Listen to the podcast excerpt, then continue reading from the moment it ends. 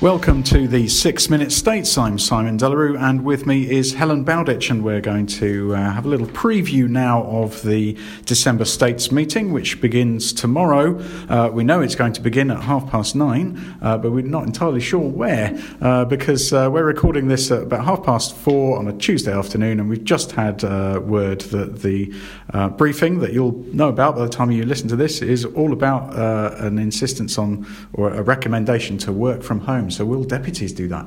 I think they've got to. I, I mean, originally they were going to do another one of these hybrid meetings, but I think if they're if they're telling people to work from home, it would be it would be pretty shocking if they all then crammed into the Royal Court chamber. It's so a small I, room, as we've yeah, said before. So they, they, they, were planning to have the, the windows, windows, open, and everything. Um, yeah. In fact, um, it's it's going to be a tough night, I imagine, for the likes of uh, the greffier and the bailiffs' chambers and um, uh, the SAC president, Carl Meerveld. I spoke to him just not much more than an hour ago on a different subject, and I said to him, "Oh, well, see you tomorrow. Don't forget to bring your thermals because all the windows will be open." He said, "Oh, yes, I've got a big overcoat I'll bring." Um, so he, he obviously blissfully unaware because CCA obviously don't share their information with other deputies until the announcements are yeah, made. Yeah, that's right. Yeah. So yeah, um, yeah it might come, secret, a, yeah. come as a surprise to some of them. Yeah, so it, it's uh, yeah, it, has got to be on. It's got to be on Teams, which makes it a little bit painful. I find sometimes for for people who listen into it because states members and technology is not always um, a marriage made in heaven. So I'm sure we'll get lots of uh, hello, and then people you know disappearing, and then you get the terrible feedback noises yeah. and, and everything like that. Are you on mute and all that sort of thing? Yeah, yeah. we've, yeah. All, we've all been there. We've all had enough of that the last couple of years. Um, but yeah, it seems like we've got a bit more of that to look forward to. Anyway, once they do finally get to the um, point of the uh, actually debating stuff. Uh, the first thing that they were going to discuss is, shall we have a hybrid meeting? Well, as we've discussed, that's uh, put by the wayside, really. Yeah. Um, so then we're going to kick off with a few statements. Yeah. So and there's uh, an extra one, isn't there? Yeah, we've got an extra one from uh, Deputy Heidi Soulsby on progress on the government work plan. And this is basically the overarching blueprint that is, uh, uh, uh, you know, running the states for the ne- for this entire term. So it's um, so it's a really important plan. And uh, Deputy Soulsby, I think it's her baby, and um, she'll give a statement on that, and we'll be sort of fielding questions, get you know, get, giving answers to questions about that. And I'm sure lots of deputies will have lots of Lots of questions on that one. And then we've got two other statements one from Deputy Al Brouard. That's quite timely because he's the president for the Committee for Health and Social Care. So uh, perhaps there'll be some questions about this big booster uh, campaign that's going to be happening and what are the consequences for other areas of the service, maybe. And then and, and indeed the uh, the early closure of schools that yeah, have also exactly. been announced, yeah, and yeah. and every, all these new measures. Yeah, plenty to update us it's about. It's a big news day. It is, and, a, and, a, and a, difficult balance for him, I imagine, between on the one hand. Uh, well, the previous speaker, Heidi Soulsby, will have been talking about living with COVID and how we do that responsibly, and then these measures being brought in. Uh, yeah, different, difficult balancing act. And then we have, um, and the third update statement is from Deputy Chris Blin, the um, president of the Overseas Aid and Development Commission.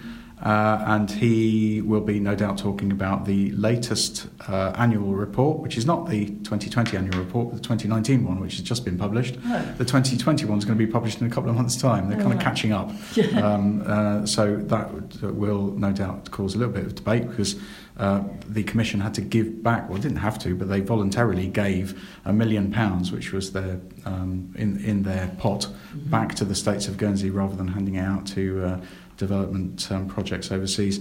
Uh, and then the following year, another 840,000 uh, went the same way. Um, so there'll be discussion on that, I should think. And then we've got some interesting looking questions.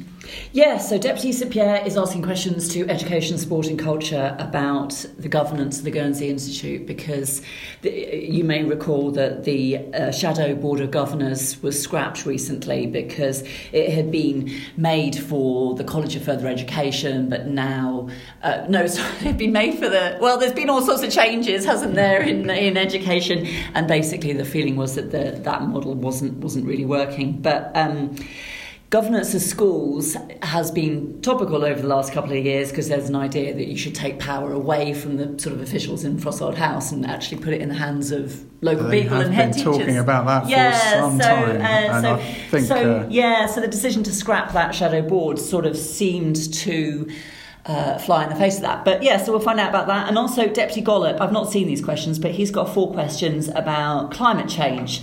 So that, which I think will be really interesting, especially after COP26. There's so much, there's so much debate about climate change. Yeah, I imagine increasingly we're going to see states debates as seen through the lens of uh, what the island is supposed to be doing in relation yeah. to its responsibilities toward climate change um, after the promises that were made uh, after COP26. Yeah. And then I think the main what's the, the, main other thing on the agenda really is about planning, and you're the planning yeah. expert, aren't you? Well, I wouldn't say that, but uh, I have done one or two stories on this, um, so only brief amount of time to, to mention it. But what it boils down to is exemptions um, and how they should be applied. And in fact, the uh, DPA has been, as, as I said before on this podcast, uh, has been really active in looking for ways to get rid of red tape and just make stuff uh, easier and to actually put in place uh, projects it sees as, as um, being beneficial to the island. So, uh, but they're obviously really controversial at the same time. So, um, some of them are, uh, for example, um, the use of visitor accommodation for um, other uses, there's been a temporary exemption on that, and they want to extend that mm-hmm. because of the COVID problems and the uh, difficulties faced by the sector. Um, there's also the reusing of disused hotel sites uh, for housing and other projects. Um, but in addition to that, there's a huge array of um, minor sort of things about satellite dishes and uh, traffic mirrors and hedges and um, polytunnels and sheds where they just want to expand the number of things you don't have to uh, get a planning application in order to do. Uh, just to make uh, things easier and reduce the red tape, so that I guess they can have their planning officers um, wade through the more important things they want to get them to wade through. And I was just thinking, how are we going to? We're going to be working from home, so how are we going to record the six-minute states tomorrow? Uh, I'll Maybe phone you up. Maybe no, I can't. I'll have, I'll phone, I'll have can we do phone, it through Teams? We can. Uh, we'll, we'll figure this we'll out. yeah, well, and you will hear our wonderful audio tomorrow on this feed if you're lucky. uh, so yeah, hopefully we'll figure out a way to do that. And of course, loads of detail um, in your physical edition of the Guernsey Press. But bye bye for now. Cheerio.